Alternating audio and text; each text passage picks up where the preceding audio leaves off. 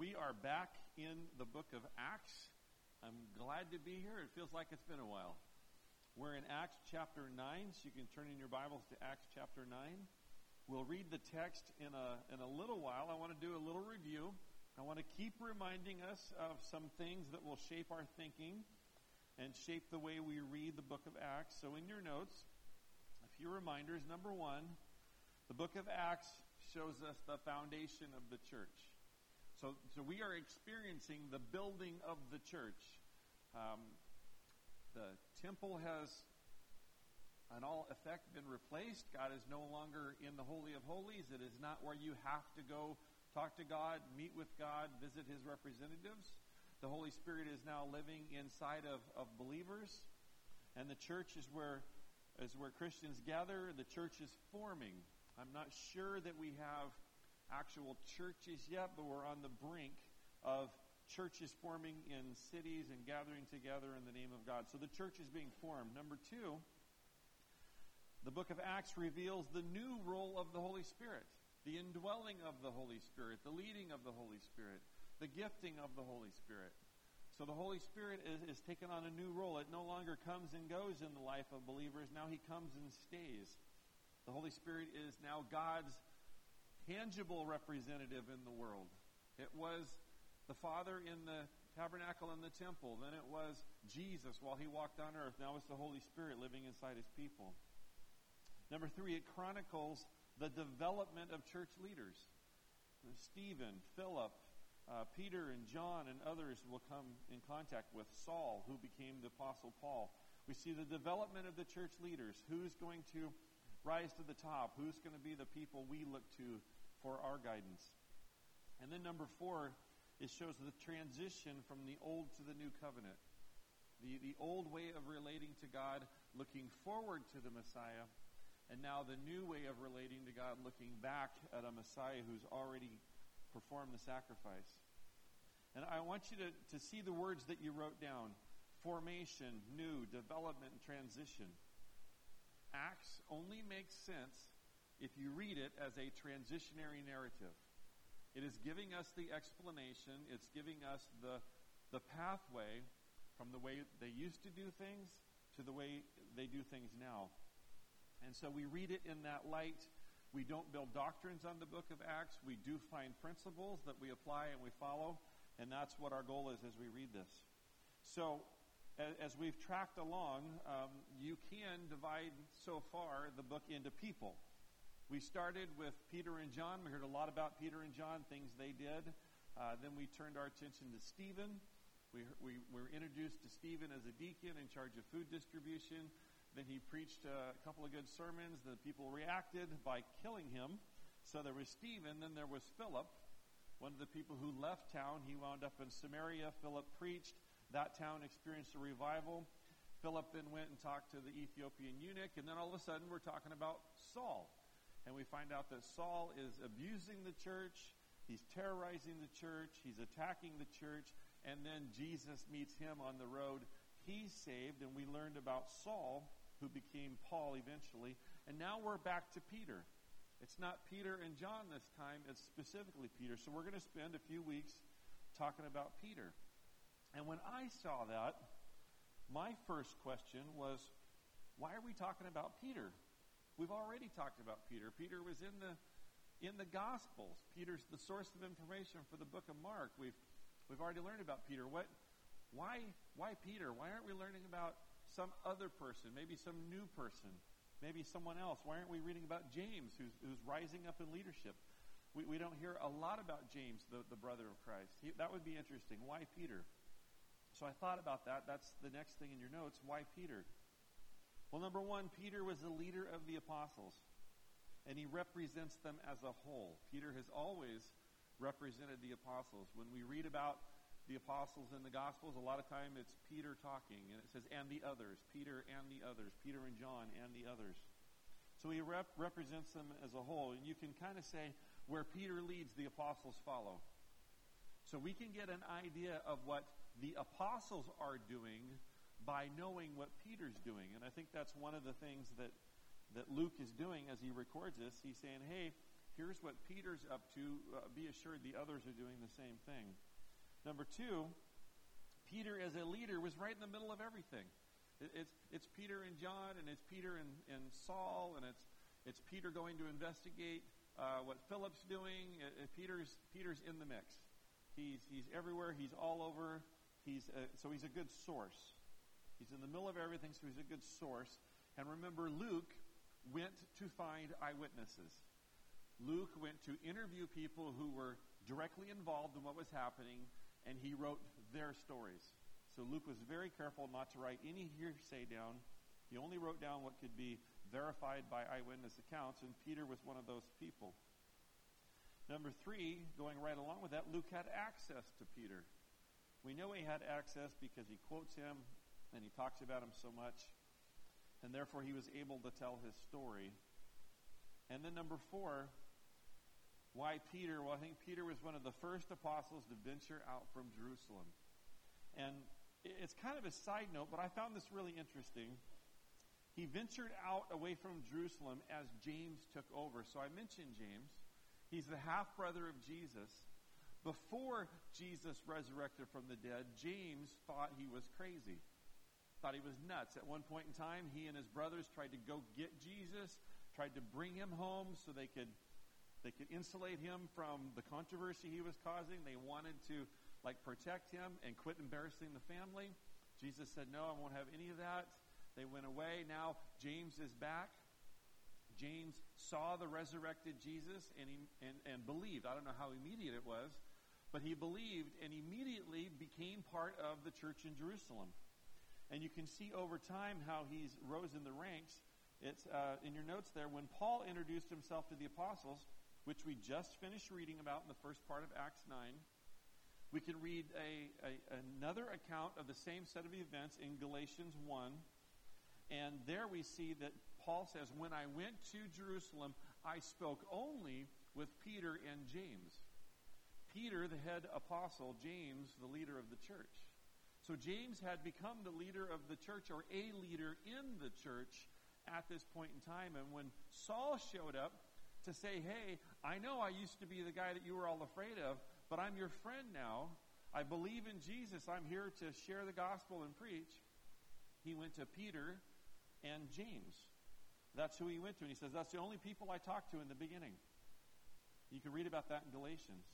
And then, uh, second thing there, when Peter miraculously escaped from prison, which is about three chapters from now, when he miraculously escaped from prison, he went to the house where they were praying, remember?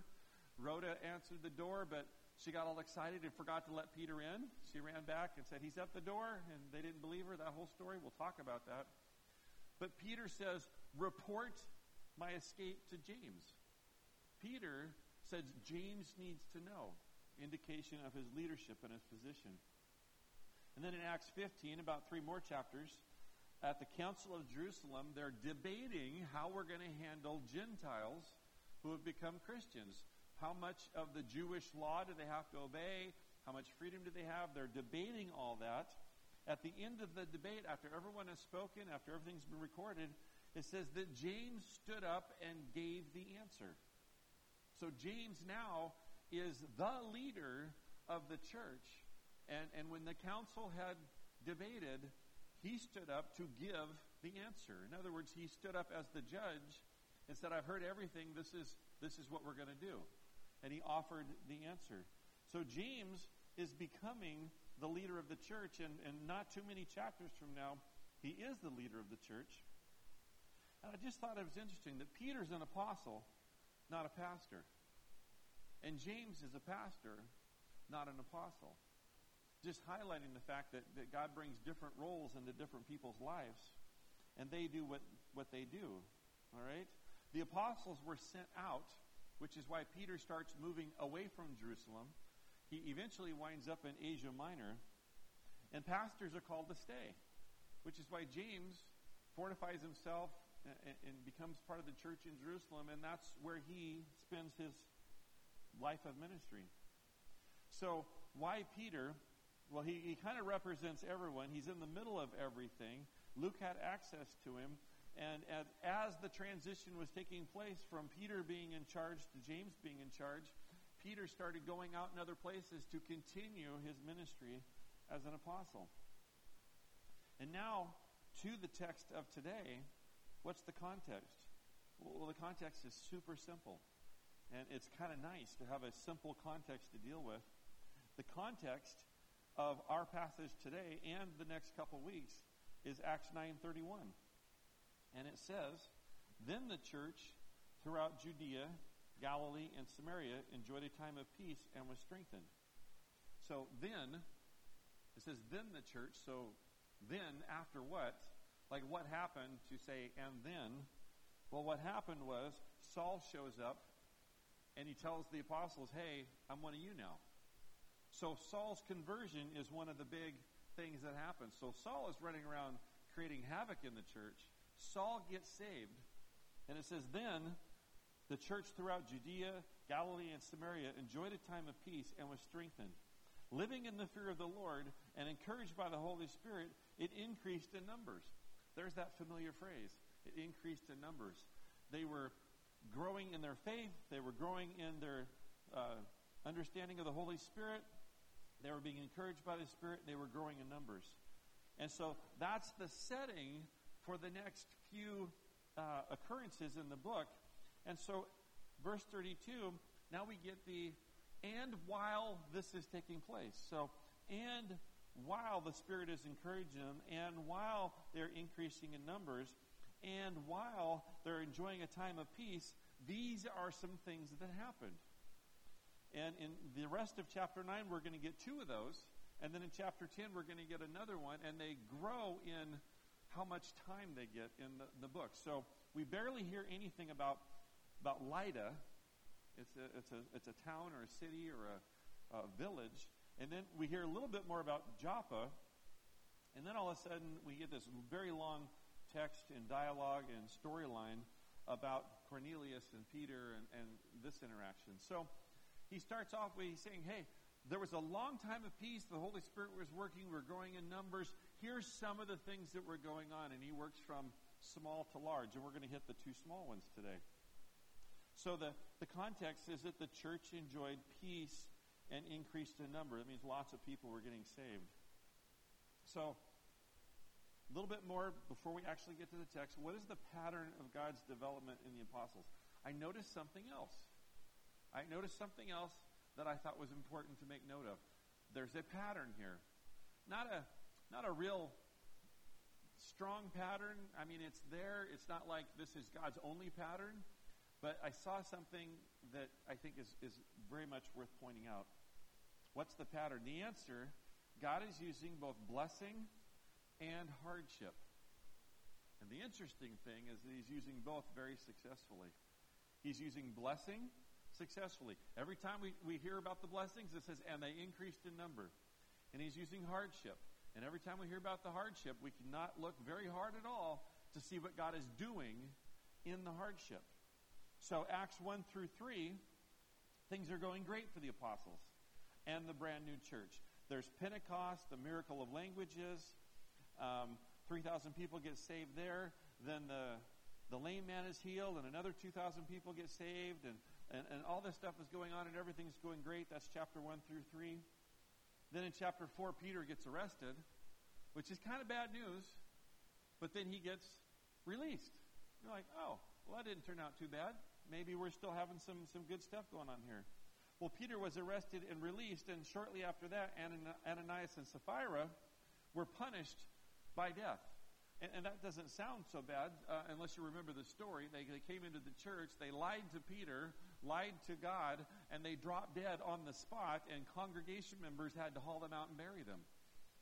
And so things are getting a little bit exciting. Now people are dying in church for lying.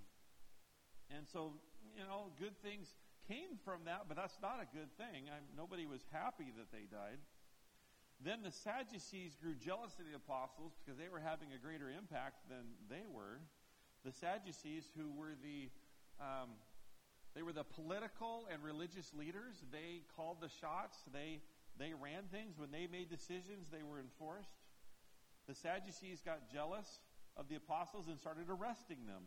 And, and we read about all that and the circumstances there.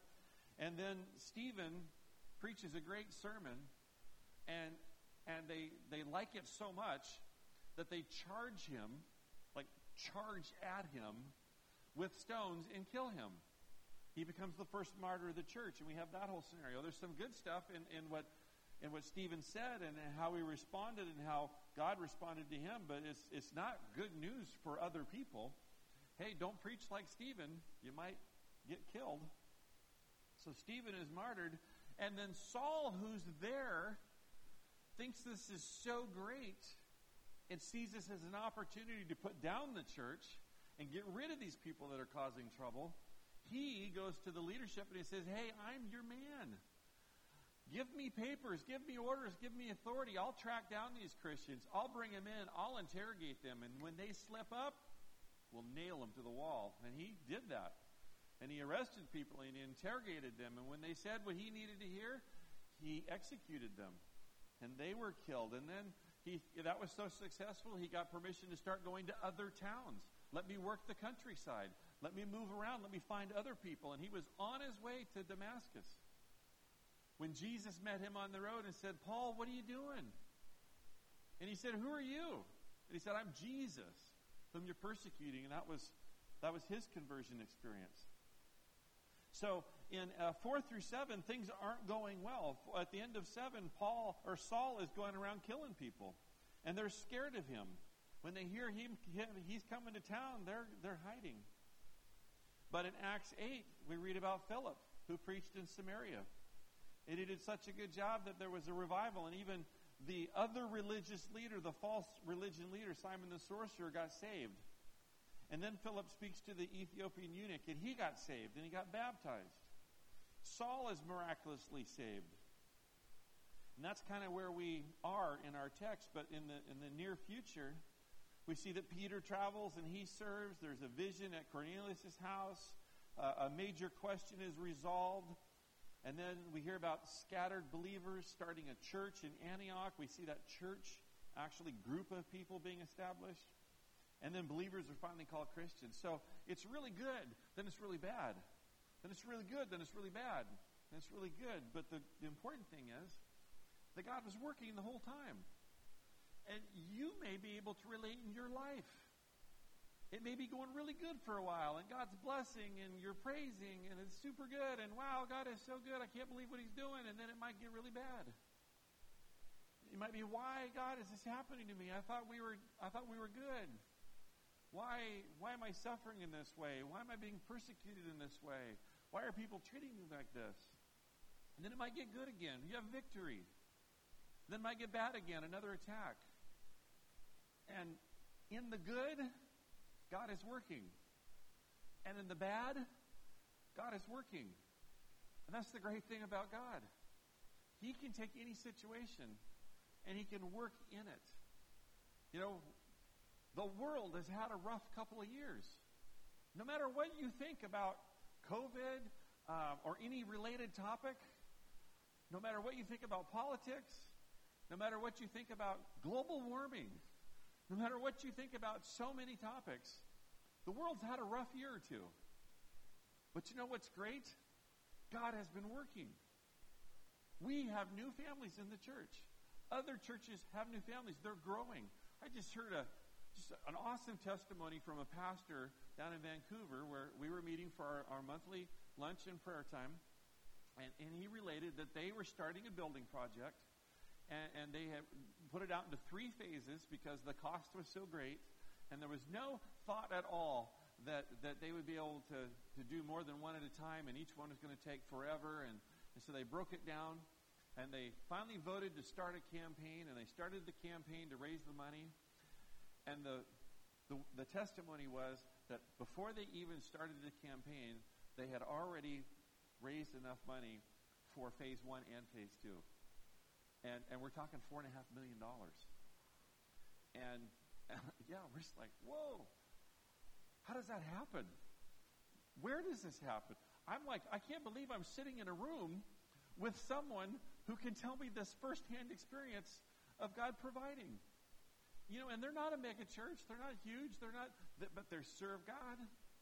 And God is working, and their buildings are getting old and they need replaced. and they stepped out on faith. I mean, like I said, we're at our we're at our meeting going, all right, God, I guess it's time to step out and trust you. And then he just started doing this, and it was all word of mouth. God works at all times in all circumstances. When we're suffering, when we're being challenged, when we have a time of rest, when we're being blessed in many ways, he's, he's always working. And he has a plan.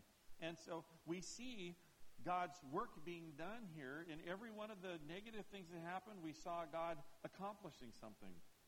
And every one of the good things, we saw God accomplishing something. So let's read this text, Acts chapter 9, 32 through 43, the end of the chapter. And we're just going to get the, and while we're having this time of peace and encouragement, this is, these are some things that happen. So, 32. As Peter traveled around the country, he went to visit the Lord's people who lived in Lydda. There he found a man named Aeneas. Okay, honestly, I have no idea how to say this name. I've tried it a dozen different ways. That's what I'm going with. Aeneas. Okay, there was a man, uh, uh, found a man named Aeneas who was paralyzed and had been bedridden for eight years. Aeneas, Peter said to him, Jesus Christ heals you. Get up and roll up your mat. Immediately, Aeneas got up, and those who lived in Lydda and Sharon saw him and turned to the Lord. Four verses. That's all we get. Four verses. This guy who's paralyzed for eight years, Peter or Peter rolls into town, says, you know, pick up your mat and walk, you're healed in the name of Jesus Christ. And it happens, and people get saved. We don't get the sermon. We don't get any of the details. We don't know who this guy is. We don't know about his life. We don't know about his family. We, we get nothing. Just the bare minimum. That's, that's Luke going, hey, here's one thing. Uh, how about this? And so this happens. Okay? Then verse 36 In Joppa, there was a disciple named Tabitha. In Greek, her name is Dorcas. Did you hear that? Dorcas? I love it. In Joppa, there was a disciple named Tabitha. In Greek, her name is Dorcas. She was always doing good and helping the poor. About that time, when, about the time that Aeneas was being healed, she became sick and died. And her body was washed and placed in an upstairs room. That's just saying she's dead, dead. Okay, she's, she's all dead. Lydda was, was near Joppa. So when the disciples heard that Peter was in Lydda, they sent two men to him and urged him, Please come at once. They didn't say, Please come raise her from the dead. They said, Please come at once. They said, Hey, Peter's in town. We could use a Peter. We could use some leadership. We need some encouragement. We need someone to speak into the situation. Man, we have lost someone who's very precious to us. We, we lost Tabitha. Peter, can you come? Can you minister to us? Verse 39 Peter went with them, and when he arrived, he was taken upstairs to the room. All the widows stood around him, crying and showing, showing him the robes and other clothes that Dorcas had made while she was still with them. So he goes in to mourn with them. He goes in to assess and to be there, to, to be Peter the apostle. Verse 40 Peter sent them all out of the room. Then he got down on his knees and prayed. Don't, don't read past that too fast. Peter sent them all out of the room, and he got down on his knees and prayed. I think Peter was standing there going, What am I supposed to do? What am I supposed to say to these people? How am I supposed to minister to them? And he says, All right, everybody, everybody leave. I need to pray. And he got down on his knees. Notice what he didn't do. Don't read more into this than here. He didn't go, Oh Lord, our friend Tabitha is laying here on the bed dead. Would you please raise her from the dead? I'm going to speak to her now, and you raise her from the dead. Tabitha, get up. No, I think he's going, uh, Okay, God, I need some help here. I don't know what to do. What do you want me to say to these people? This woman was a saint. She meant so much to them. How are they going to get past this? I, I'm just traveling traveling through here. What am I supposed to do? And I think the Holy Spirit spoke to him the Holy Spirit spoke to him, answered his question. And so it says, turning towards the dead woman, he said, Tabitha, get up. She opened her eyes, and seeing Peter, she sat up. He took her by the hand and helped her to her feet. Then they called for the believers, especially the widows, and presented her to them alive. This became known all over Joppa, and many people believed in the Lord. Peter stayed in Joppa for some time with a tanner named Simon. Do we know anything about Simon? We don't know who he is. That's just who Peter stayed with. Little detail that, that we're given. So we have the, the small story of what happened in Lydda, the slightly bigger story of what happened in, in Joppa, and then we're going to get more in chapter 10, a larger story. But let's, let's see what we can pull from this. Let's use our notes and see what we can get. So with Aeneas, Peter did what he saw Jesus do. When I read that, did you have a flashback? Did you have a flashback to Jesus saying, Take up your mat and walk? Peter said, In the name of Jesus Christ, Get up and roll up your mat. Very similar. Take, take up your bed and walk. So Peter did what he saw Jesus do. When Peter did what Jesus did, many people responded favorably to God. See, I'm asking the question to myself why is this here? We got four verses, we have so few details. What, what are the details we do have, and why are they important? I'm immediately drawn to the fact that this is so similar in word and in action to what Jesus had done. Take up your mat and walk. And, and Peter says, Jesus Christ heals you, and then spoke to him, get up and roll up your mat. And immediately he got up, and I'm thinking, okay, he did what Jesus did. We don't know if he prayed beforehand. We don't know if he was led by the Spirit. We don't even know, you know, we don't know hardly any details here. But he did what he saw Jesus do, and people responded. And this begs the question for me what have we seen Jesus do that we can also do? You know, I haven't seen Jesus heal a lame person and say, Take up your mat and walk. And I, am not sure that that's really anything that I will ever see or ever be called to do. But what have I seen Jesus do? What have I experienced Jesus doing that I can do? Well, I made a short list. I can love people. And, and, and love, I need to expand that. He loved his disciples who were idiots almost all the time. I mean, think about it. They, they never listened, they argued, they got it wrong, and they didn't obey. They were, they were not good disciples, but he loved them. He's telling them about being humble and loving your neighbor as yourself, and they're 10 feet back going, Hey, I'm the greatest, man. I'm number one. You can have number two. You, you're number nine, buddy. Uh, arguing about who's the greatest over and over and over again. They were arguing about who's the greatest when Jesus walked up and washed their feet. They, they were idiots half the time. Jesus loved them anyway. He also loved children, which is why we love children. I mean, think about it. He loved children. Matter of fact, he told them, You need to be more like the children. And it gives us an example. He also loved sinners. He healed sinners. He, he died for sinners. He loved sinners. What else did he do? Well, he forgave an awful lot. We can forgive. He taught his disciples. He, he teaches us. We can teach others. He prepared them for the life he had. We can help prepare people for a successful life, a, a, life of ministry, these kinds of things. He sacrificed. Not only on the cross, he also never married, never had children, never owned a home. He sacrificed all those things so he could be who he was, a Savior. And then he sacrificed himself on the cross. He served others. I mentioned he washed people's feet. He also fed the 5,000. He did, his miracles were often serving others. So we can love, we can forgive, we can teach, we can prepare and disciple, we can make sacrifices of ourselves, we can serve others. So we can do what Jesus has done as well. And I'm confident to say that, that, that will have the same effect. When we do what we've seen Jesus doing, others will respond. Because how can they not respond to Jesus? They might not always respond favorably, but they'll respond. And most of the time, they're going to be happy to experience you doing what Jesus did. So that's one thing we can take from, from Aeneas. And then number two, in Joppa, with Tabitha, Peter prayed for guidance and God's power. And I love that they put that in there. I'm so happy that Peter walked into a room and went, uh oh. I need to pray. Everybody leave me alone.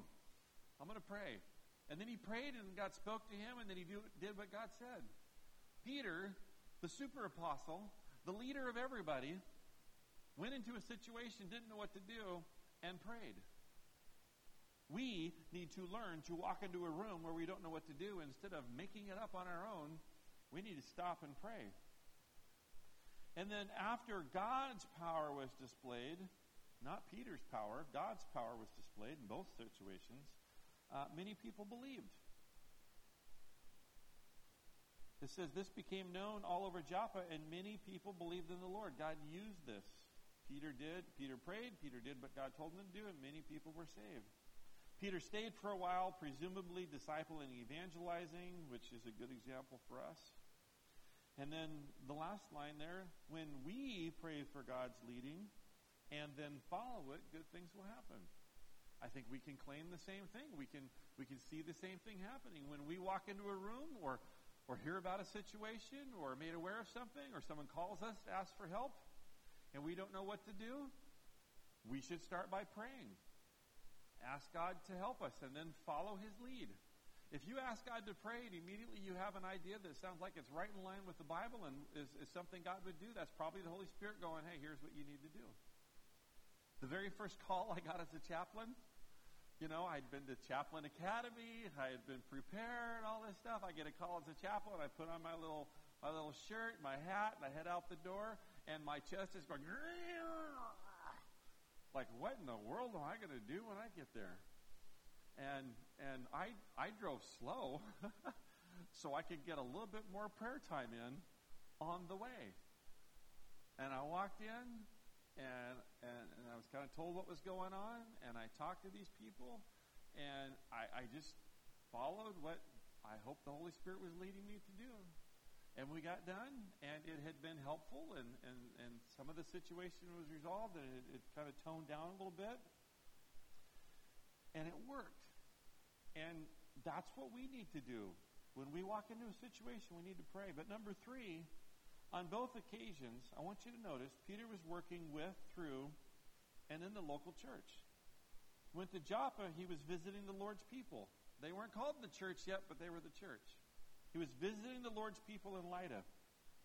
And then in Joppa, the leaders of the church called him, say, hey, come, come to where we're at. We need you. So he's working with and for and through the people. And, and that's why we pray for 10 new families. That's why we pray for influence. That's why we pray our gospel prayers, so that we are acting as the local church and serving as the local church. So there's just a few things from the text. Here's your application.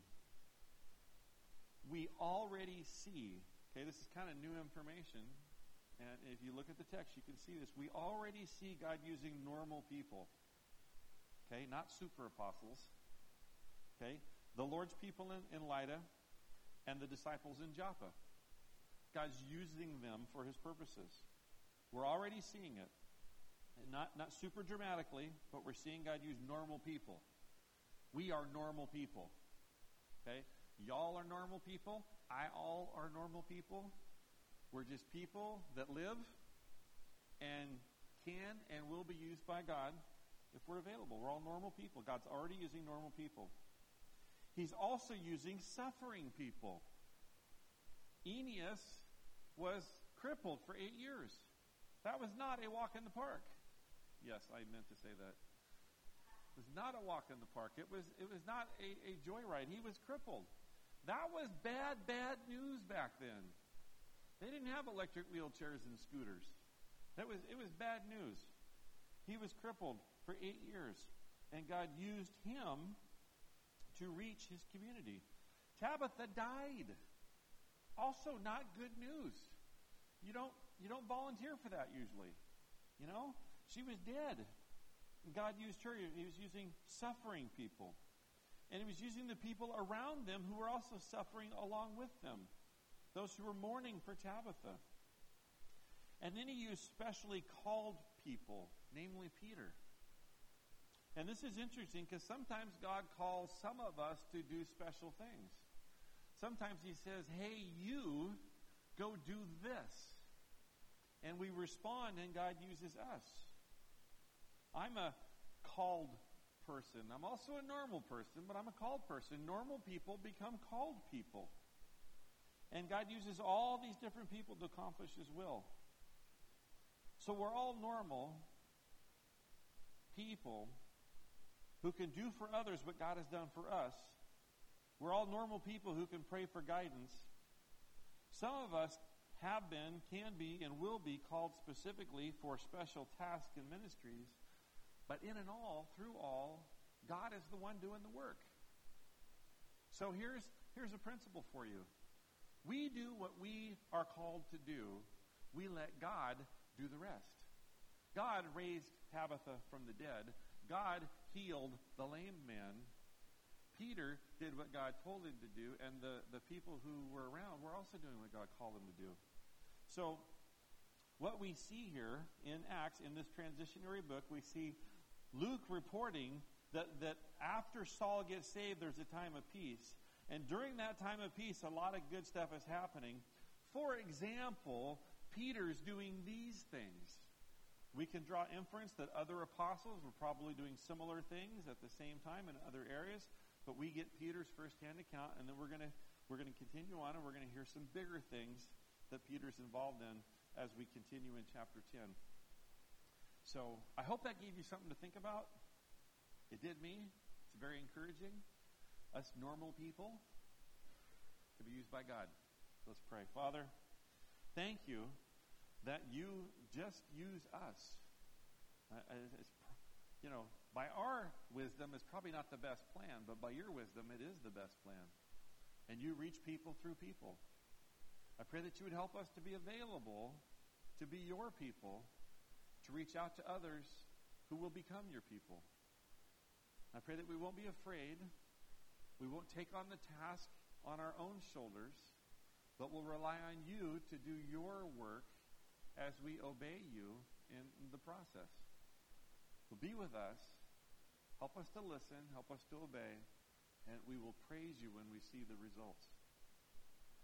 So bless us as we go through the week. May we serve you well. In Jesus' name, amen.